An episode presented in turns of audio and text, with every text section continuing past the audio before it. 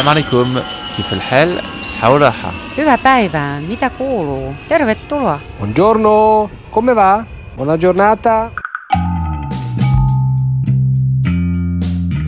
Bienvenue dans Ex-Expat, le podcast. Vous le savez, je suis journaliste, un métier euh, très décrié et pourtant bien utile. L'info qu'on essaie de vous rendre la plus factuelle possible, c'est quand même nous, la plupart du temps, qui la transmettons. Or, vous le savez, le métier change beaucoup. Nous sommes de plus en plus face à un ordinateur au lieu de sortir voir le monde. Nous sommes de plus en plus concurrencés par les pseudo-journalistes en herbe. Et les médias ne sont pas en forme euh, financièrement, ni éditorialement d'ailleurs pour certains, sauf les podcasts. Aurais-je choisi la bonne voie Quand en plus on est ex-expat et qu'on rentre en France avec le fameux CV atypique, atypique, pourquoi D'avoir osé faire du journalisme ailleurs qu'en France? Alors, bonne chance.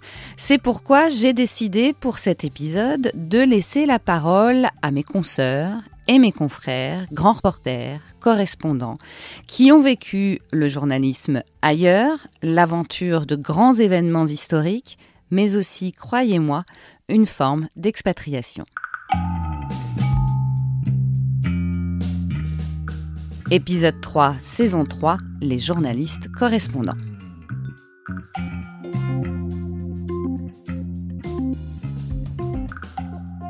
Et pour démarrer cet épisode un peu particulier, j'ai parlé, on peut le dire, à une héroïne du journalisme, Martine Laroche-Joubert, grand reporter depuis les années 80, notamment pour France 2. Elle a publié un livre que je recommande vivement si l'adrénaline des reportages de guerre vous booste. Une femme au front, c'est le titre aux éditions du Cherche Midi, dans lequel elle raconte son métier de reporter de guerre, bien sûr, sur le terrain, ses grandes missions, mais aussi ses erreurs et ses regrets. Martine Laroche-Joubert a habité trois ans à New York, donc on peut considérer qu'elle a été ex-expat, mais c'est pas ça le plus important chez elle. Ce qui est vraiment étonnant chez cette incroyable journaliste, c'est qu'elle est à la fois continuellement dans sa tête et dans sa vie, et française vivant en France, mais aussi expat et ex-expat, du fait de son métier et de sa vision de l'existence. Alors nous avons refait un peu le fil de son histoire pour savoir comment on vit le retour quand on est sans arrêt sur la route dans des pays en guerre ou en crise. Vous en avez vraiment assez, mais vraiment assez des émissions de Lancelot, eh bien vous pourrez voir à 5 heures à l'Olympia Ginger Baker. Nous avons relevé 19 impacts de balles sur le pare-brise. Jacques Mérine est mort sans avoir eu le temps de lancer les grenades qu'il possédait sur lui. Moi, j'ai commencé euh, le métier de journaliste un peu par hasard, tout à fait en dilettante. J'avais fait de très longues études, j'avais fait euh, du théâtre, un peu de cinéma. Euh, c'était pas la gloire. Il fallait vraiment que je travaille. Et donc, euh, mon mari m'a dit, bah voilà, pourquoi tu ne deviendrais pas journaliste? Et j'ai dit, oh non, pas journaliste, j'avais pas envie de faire ce métier. Et il m'a dit, si, si, si, il y a un nouveau journal qui se crée, le Quotidien de Paris, ils ont certainement besoin de gens euh, très diplômés et mal payés. Donc, euh, c'est pour toi. Très bien. Donc, je suis allée au Quotidien de Paris où je ne connaissais personne. Et j'ai été engagée tout de suite. Et c'est comme ça que j'ai commencé. euh, un dimanche, euh, j'étais effondrée. Et je suis restée au quotidien de Paris dans cette rubrique économie pendant hum, plusieurs mois. Euh, ça ne me plaisait pas vraiment parce que c'était quand même très aride. Et puis finalement, euh, un jour, euh, un garçon qui s'appelait Michel Lancelot, qui avait été la star d'Europe 1 en 1968 avec une émission qui s'appelait Campus, m'a engagé pour une émission de rock'n'roll complètement déjantée sur euh, à la création d'Antenne 2.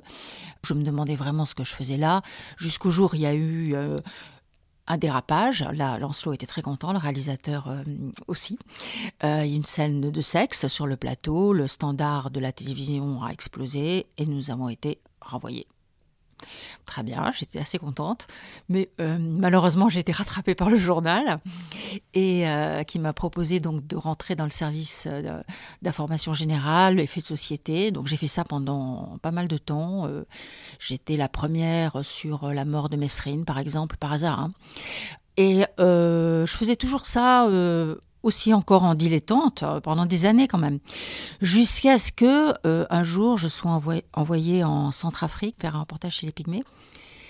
Et là, subitement, euh, dans la forêt équatoriale, au milieu de ces pygmées dont la civilisation allait disparaître, j'ai ressenti un, le parfum de l'aventure que j'avais connu enfant, toute petite, parce que j'ai été élevée euh, ma toute petite enfance au, Maroc. Et je me suis dit, euh, tiens, finalement, euh, le reportage à l'étranger, comme ça, c'est bien, c'est intéressant, ça me sort de mon milieu, de Paris, tout ça et tout. Et, et voilà. Et puis, un peu plus tard, j'étais envoyée en Haïti.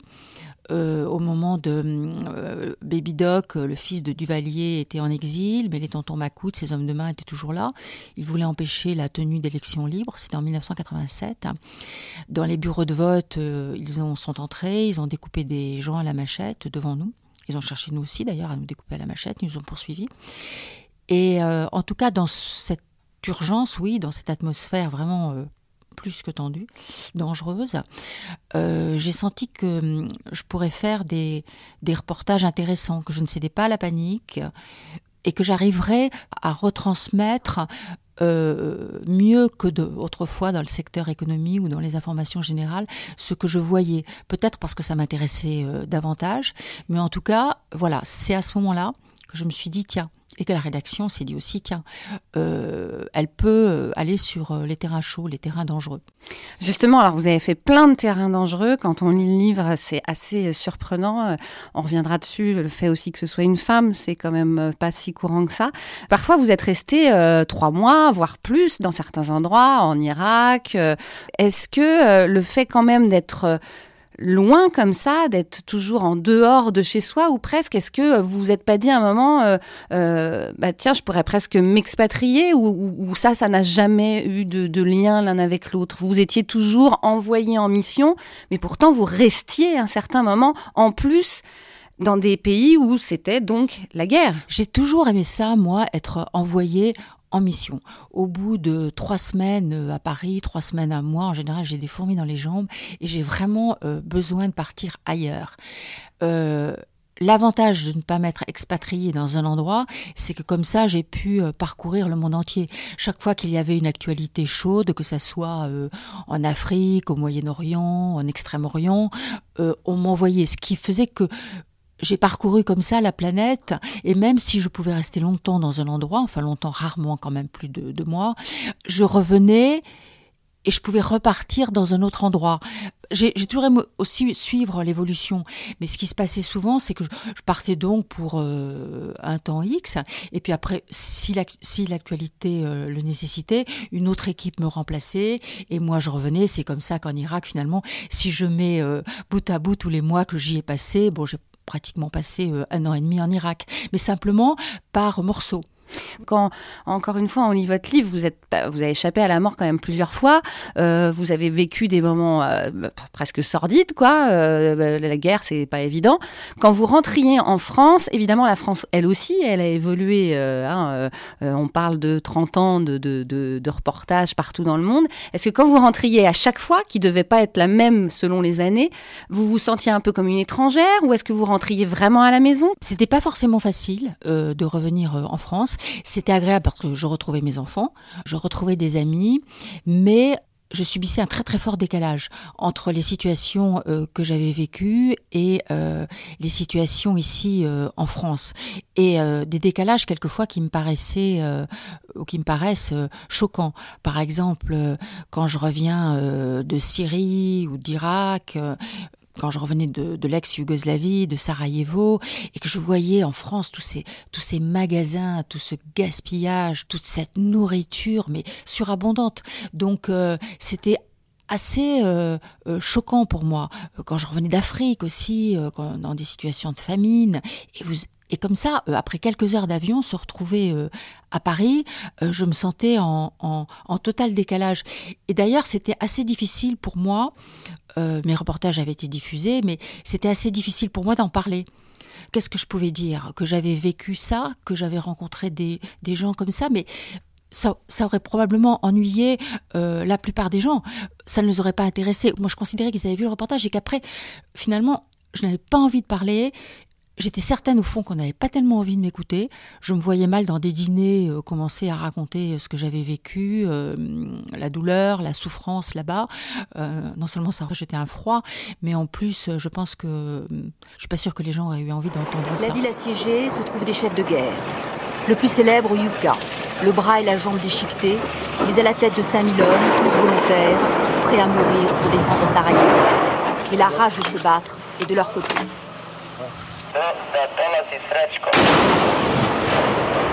Leurs pires ennemis de l'intérieur, les informateurs qui renseignent les Serbes sur leurs déplacements.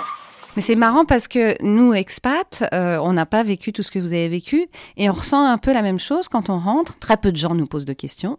Euh, si on en parle, on va dire oui, oh, ça va, l'expat. Euh, on a tendance à comparer beaucoup parce que quand on reste quelques années dans un pays, on, a, on finit par euh, avoir la culture de l'autre pays. Donc quelque part, même sans avoir vécu longtemps, à part New York, vous me disiez, vous êtes resté trois ans, euh, vous, viviez un peu ce, syndrome du, du, je sais pas quoi, du déserteur, ou je sais pas, qu'est-ce qu'on pourrait dire, de l'expatrié en tout cas. décalé en tout cas.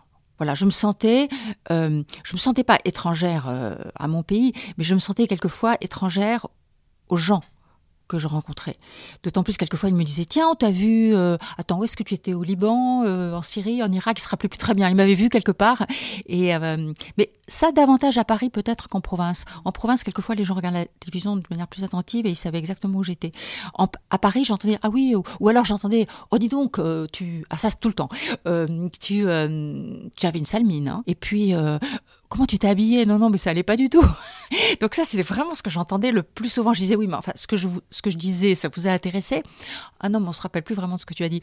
Donc je me disais, ah là, bon, là, j'ai vraiment, j'ai pas fait mon boulot si c'est comme ça. Mais bon, je crois que c'est un peu comme ça pour quasiment euh, toutes les filles. C'est un peu la différence peut-être par rapport des, des filles reporters par rapport aux, garçons reporters. Les filles reporters, on, on nous parlera tout de suite de notre mine, de notre coiffure et de nos, de nos fringues. Est-ce que, euh, à un moment donné, peut-être, si vous, vous décidez d'arrêter, est-ce que vous allez vivre ici ou est-ce que vous pourriez euh, décider d'aller vivre ailleurs, justement, parce que ce besoin de, de toujours à, découvrir le monde? Euh, Je me projette assez peu hein, dans le futur, mais je ne m'imagine pas quand même avoir une autre base que Paris.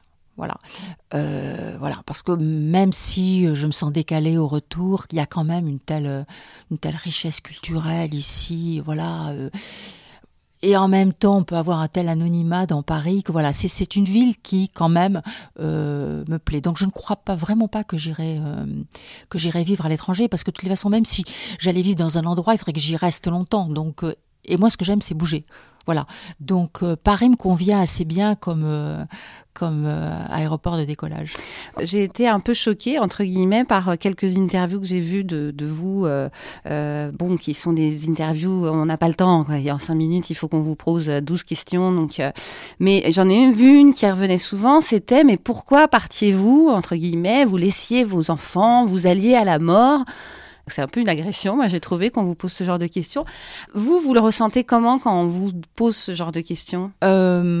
Je comprends qu'on me pose euh, qu'on pose ce genre de questions. Euh, je comprends que pour certaines personnes, ça peut paraître choquant de laisser euh, des enfants tout petits pour réaliser une passion, parce que voilà, je me suis sentie souvent égoïste de choisir ma passion plutôt que de rester avec mes enfants je me suis sentie très très euh, culpabilisée souvent, enfin je me culpabilisais moi-même, mais euh, mes enfants ne m'ont jamais culpabilisée, jamais, jamais, jamais, même tout petit. Mes parents non plus, les pères de mes enfants non plus. Alors après, ce que disaient les gens, bon, je comprends, mais euh, voilà, je pense pas que j'aurais pu partir si mes enfants s'étaient agrippés à moi en hurlant, mais ils ne l'ont jamais fait. Et en plus, vous le dites dans le livre, c'est qu'ils n'ont jamais douté que vous alliez revenir. Ils étaient absolument certains que je reviendrais. Et ça, c'est vrai que cette, cette certitude qu'ils avaient, ça me, ça me tenait. Ils avaient comme ça cette, cette intuition absolue. Et en même temps, ils avaient aussi je crois qu'ils ont compris, même tout petit, que euh, j'avais besoin de faire ce métier, que j'avais besoin d'aller euh, euh, frôler les extrêmes. voilà, ils l'ont compris. Comment vous êtes arrivé, rappelez-nous, à ne pas paniquer quand vous êtes quand vous êtes devant pratiquement la mort, le moment où vous êtes tombé, vous vous, cassez le genou, je crois. Euh, enfin, je veux dire, euh, moi, je, je, sais pas. L'autre fois, il y a, un, drap qui a pris feu. Je savais pas quoi faire. Quoi. Vous voyez, donc. Ça, c'est très différent parce que je sais pas du tout comment je, je réagirais si j'étais comme ça menacée de mort dans la vie entre guillemets réelle. mais quand vous travaillez, quand vous, quand vous êtes en reportage, c'est presque une autre personne qui prend possession de vous, c'est la journaliste qui prend. Voilà. Euh, donc, en effet, j'entends de m'attirer dessus en Yougoslavie, que je suis euh, tombée, euh, que je me suis cassé le genou, que les tirs continuaient sur moi et tout ça. je n'avais pas peur, j'étais, plutôt folle de rage. J'étais folle de rage d'être tombée et de ne pas pouvoir, de ne pas pouvoir me relever. quand le MV, la Jeep dans laquelle j'étais, a sauté sur une mine artisanale, j'ai eu le temps de me dire, euh, tiens, voilà, c'est fini. Euh, la traversée des frontières clandestines, euh, clandestinement, c'est toute une histoire. Hein. Il, faut avoir des, il faut avoir des passeurs. Quelquefois, il faut marcher la nuit pendant 7 ou 8 heures dans les montagnes en évitant les chemins où patrouillent les gardes-frontières bon, euh, c'est pas facile. Ou alors, eh bien, il faut courir quelquefois pour traverser les frontières de 2-3 kilomètres sans s'arrêter. Euh, je souhaite presque quelquefois qu'on m'attrape tellement, c'est tellement c'est dur. J'ai l'impression d'avoir du sang dans la bouche, etc. Bon, ça m'est arrivé, ça m'est arrivé plusieurs fois, mais je le fais quand voilà, il n'y a pas d'autre moyen d'aller couvrir euh, l'endroit en question. Viens, viens, suis-moi, suis-moi. Ce jeune homme tient à nous montrer lui-même l'une des portes de Lazia, l'immense palais de Kadhafi. À gauche, un homme est touché. Il recule pour constater les dégâts. Une balle l'a éraflé. À une autre porte, les hommes de la ville de Misrata, encerclés pendant des mois, viennent prendre leur revanche. L'assaut commence, les premières victimes. Un homme est touché en plein cœur, juste à la porte. Il gît par terre, mort. Je suis donc journaliste depuis une vingtaine d'années également. Euh, j'ai travaillé dix ans à Toronto et en revenant, je me suis rendu compte que non seulement on me proposait euh, à peu près le même salaire dix ans plus tard, mais que surtout on ne voulait pas m'offrir de travail finalement, de travail fixe j'ai bien lu à la fin de votre livre que ça vous fâchait ce genre de situation. Euh, vous qui êtes parti partout. À l'époque, c'était pas toujours facile d'ailleurs. Hein. Vous avez des moments où vous vous dites on a oublié de payer la facture du satellite. Enfin, c'est assez hallucinant.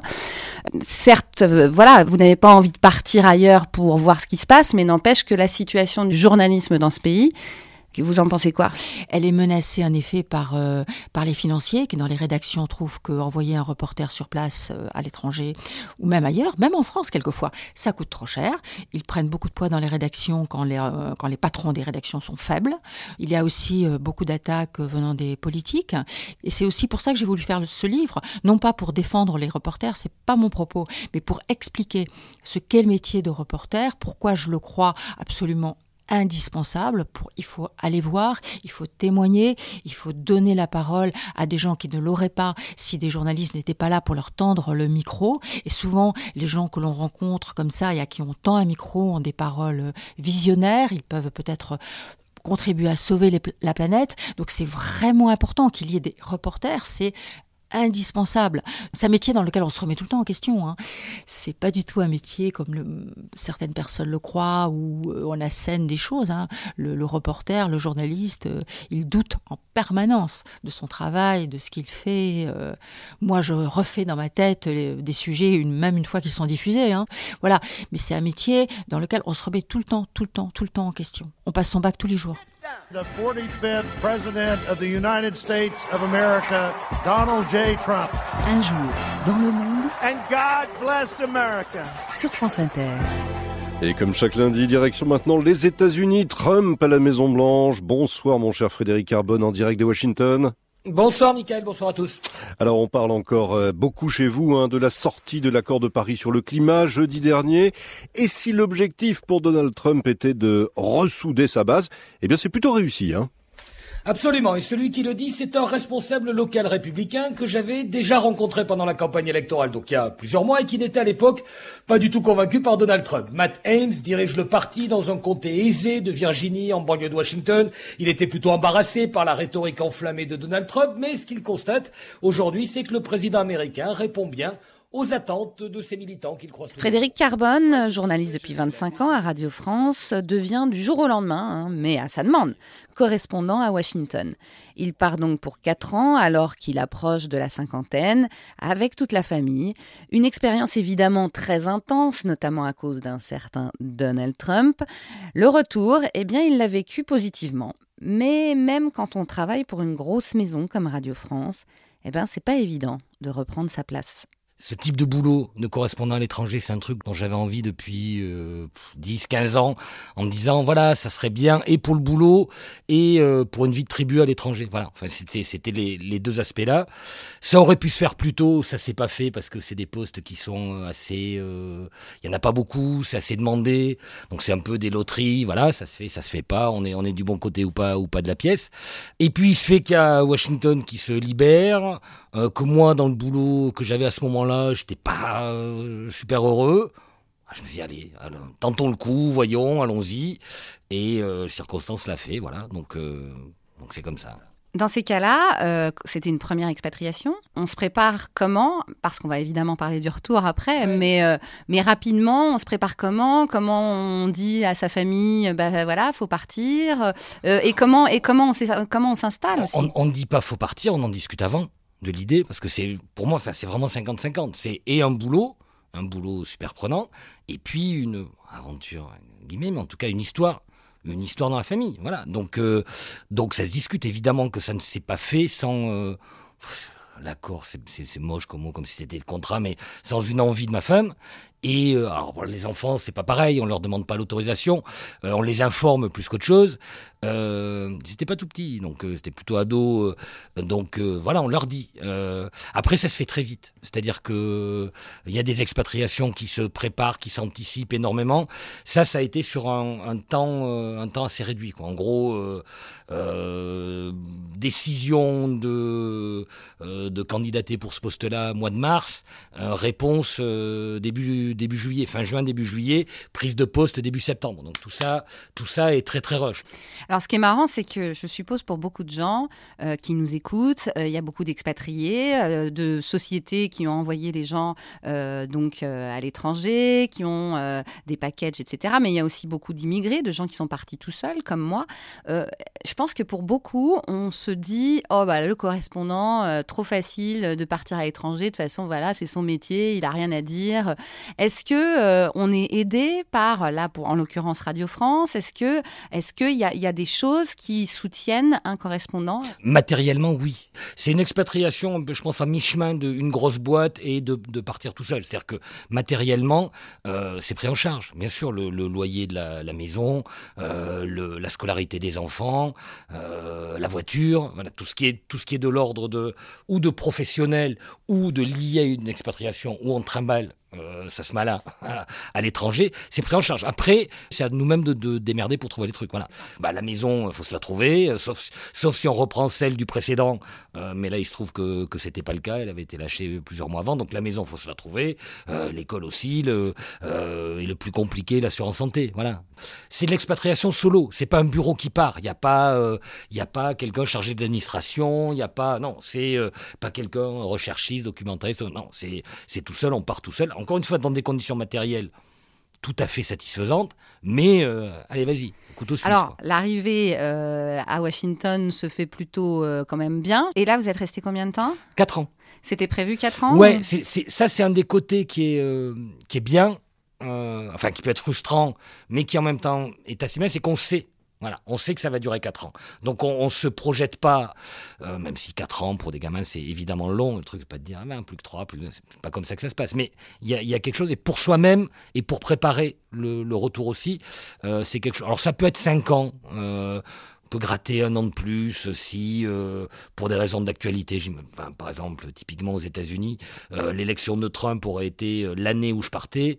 Je vais sans doute rester un an de plus parce qu'on a commencé une histoire, on la, on la termine. Ou parce qu'on ne sait pas quoi te faire de toi au retour, bah, ou parce qu'il n'y a personne qui veut y aller, toute chose qui n'existe pas pour Washington, où il y a plein de gens qui veulent aller, c'est un poste qui est passionnant. Donc voilà, je savais au début, et en plus, le, le ça c'est du hasard, mais les quatre ans tombaient à des bornes pour mes gosses.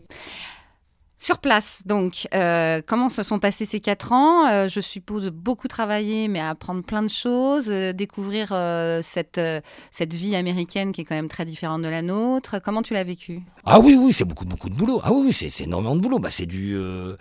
Enfin, je pense que jamais, je, en, quantité de boulot, je bosserai autant. parce, que, bah, parce que le, boulot ferme, le, bureau ferme jamais. Enfin, il se passe un truc à minuit. Bah, c'est moi, il n'y a pas une perme. Hein. On va euh, malheureusement passer sur ces quatre ans parce que l'idée de ce podcast, c'est sur le retour. Donc les quatre ans passent, vous êtes euh, obligé de rentrer puisque c'est terminé. Et évidemment, euh, on va parler de toi, mais on va parler aussi justement de ta compagne et de tes enfants parce que ce retour ça, aussi... Ça, c'est la priorité. Ça, pour moi, au moment d'entrer, c'est enfin, la priorité. Moi, je sais où je rentre. Je sais pas ce que je vais faire. Euh, enfin, je sais pas, jusqu'à temps que. Une place qui se libère. Discute, Oui, qu'on discute et que ça aboutisse. Mais je sais que j'entre à Radio France. Voilà. Et que s'il doit y avoir un SAS d'un an, deux ans, pour. Euh, pas rien faire, évidemment, mais pour trouver quelque chose qui colle complètement à ce dont je peux avoir envie. Mais bon, je, sais où je vais, quoi. Euh, en revanche, oui, et le retour au boulot de ma femme et les gosses ici, oui, ça c'est priorité. Alors, ça s'est passé comment? Bien, voire très bien, très bien. C'était pas infiniment compliqué parce que ma femme étant prof, pour le coup, euh, l'expatriation y a fait par des rencontres, des, euh, des discussions. elle a, euh, elle a trouvé un poste qui en changeait un peu par rapport à ce qu'elle faisait avant et où elle est super contente. Quoi, elle l'a su six mois, huit mois avant qu'on parte. Voilà. Et les enfants, les enfants, il y a, y a, eu la question de, de en France ou pas pour l'aîné. Et ma fille, qui elle, c'était plus, plus délicat le déracinement avec les, les États-Unis parce qu'elle a fait ses quatre ans euh, d'ado, quoi. Donc elle a, elle a eu une place dans le, un des lycées publics. Il n'y en a pas beaucoup à Paris qui fait une section internationale anglais. On va parler de toi quand même, parce que c'est un épisode spécial collègue des médias. Euh, être correspondant, c'est particulier, c'est un moment de ta vie, et puis là tu reviens. Et tu nous l'as dit tout à l'heure, euh, tu savais que tu revenais à Radio France, mais tu savais pas euh, quoi, euh, comment, ni qu'est-ce. Donc, comment on remet les pieds dans cette grande maison qu'est Radio France quand on est parti quatre ans, qu'on doit avoir quand même un aura particulier parce qu'on a eu la chance aussi de partir être correspondant à Washington? Petite parenthèse, ça c'est le truc. Tu te rends pas compte de la chance Oui, la chance. Mais en même temps, c'est un boulot. Enfin voilà, c'est un boulot. C'est évidemment infiniment privilégié. voilà, je, je serai, euh, je remercierai toujours de m'avoir envoyé là-bas. Et c'est top. Mais je, je, récuse totalement le côté privilégié machin. Non, non, c'est pas fait. C'est un boulot. C'est un boulot qu'on fait, qui est passionnant, mais c'est un boulot. et du coup, qu'est-ce qui s'est passé Et du coup, retour au boulot. Euh, pareil, pas, pas, pas très compliqué. Disons, euh, pour le faire court, euh, un vol pas un vol un peu turbulent, avec quelques turbulences, mais un atterrissage agréable. Voilà. C'est-à-dire que, mais je pense que dans toutes les boîtes, c'est comme ça. Euh, C'est-à-dire qu'avant de partir, on te dit, euh, surtout tu penses à ton retour, hein. surtout, surtout. Et tu penses pas à la fin, tu penses au bout de déjà mi-parcours. Ben, et puis tu leur dis, moi je leur ai dit assez vite voilà, mon retour, euh, j'ai envie de faire de l'antenne. Bon, voilà, euh, quoi que qu'est-ce, on verra quand, quand, les choses se poseront. Mais il savait, un an, deux ans avant, que, parce qu'à mon âge, avec mon parcours, en gros, c'est de l'encadrement ou, euh, ou de l'antenne. Bon.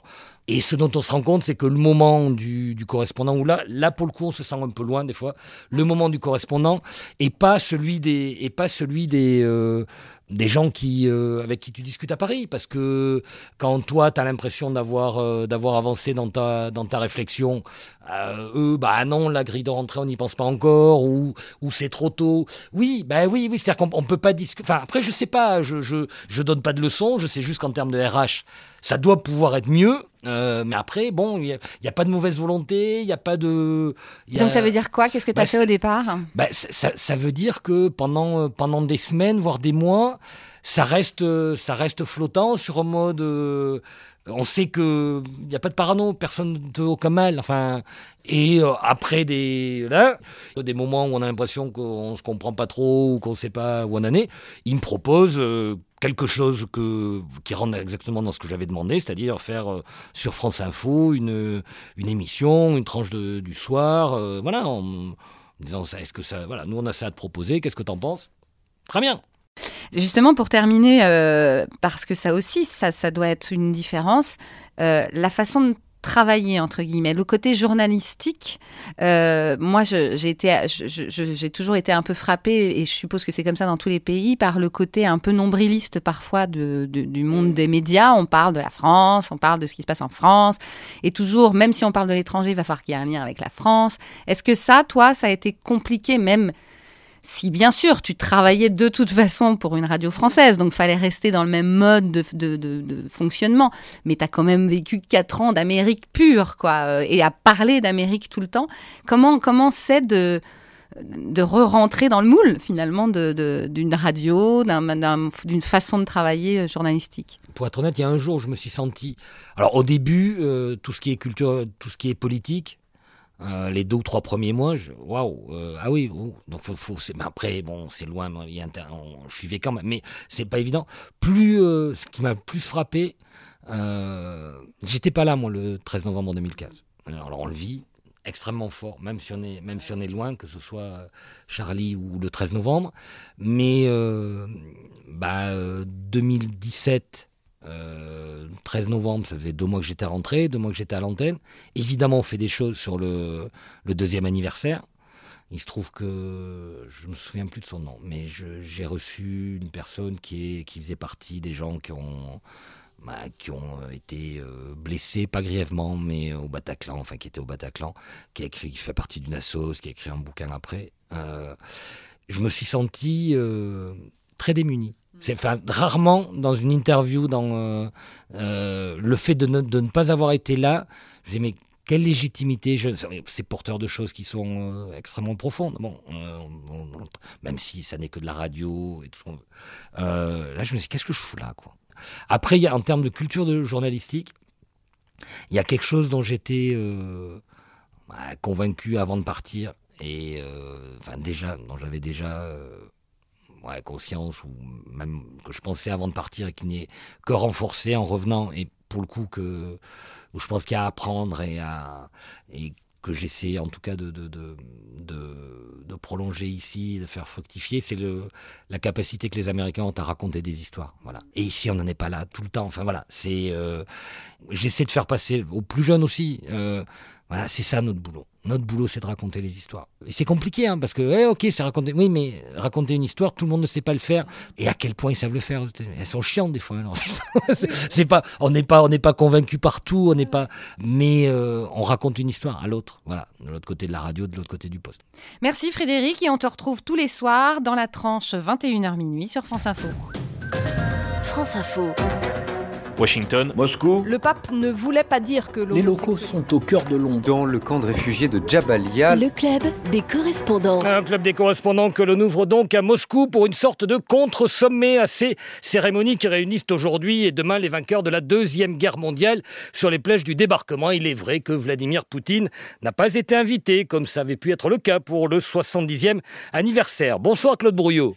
Bonsoir Frédéric. Que dit-on de cette absence J'ai choisi de faire parler ces journalistes parce que j'ai remarqué dans mes discussions hein, avec ceux qui ne le sont pas journalistes que l'on voit souvent notre profession comme euh, privilégiée, qu'on vit une vie euh, presque de rêve, ultra bien payée, et que finalement, si on est correspondant, on n'est pas vraiment expat non plus et on vit euh, de façon donc privilégiée.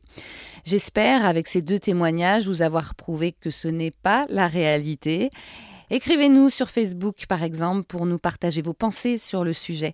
Pendant ce temps-là, je vais poursuivre ma découverte de ceux qui rentrent pour vous offrir des portraits parfois originaux, mais surtout qui, je l'espère, vous soutiendront dans votre retour en France.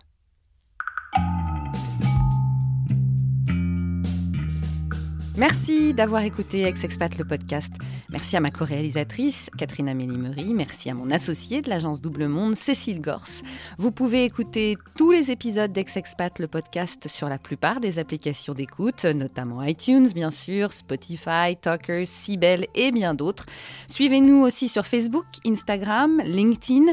La communauté s'élargit et le groupe Facebook, Ex-Expat le podcast notamment, vous laisse la parole libre pour échanger, questionner, commenter le retour en France après une expatriation.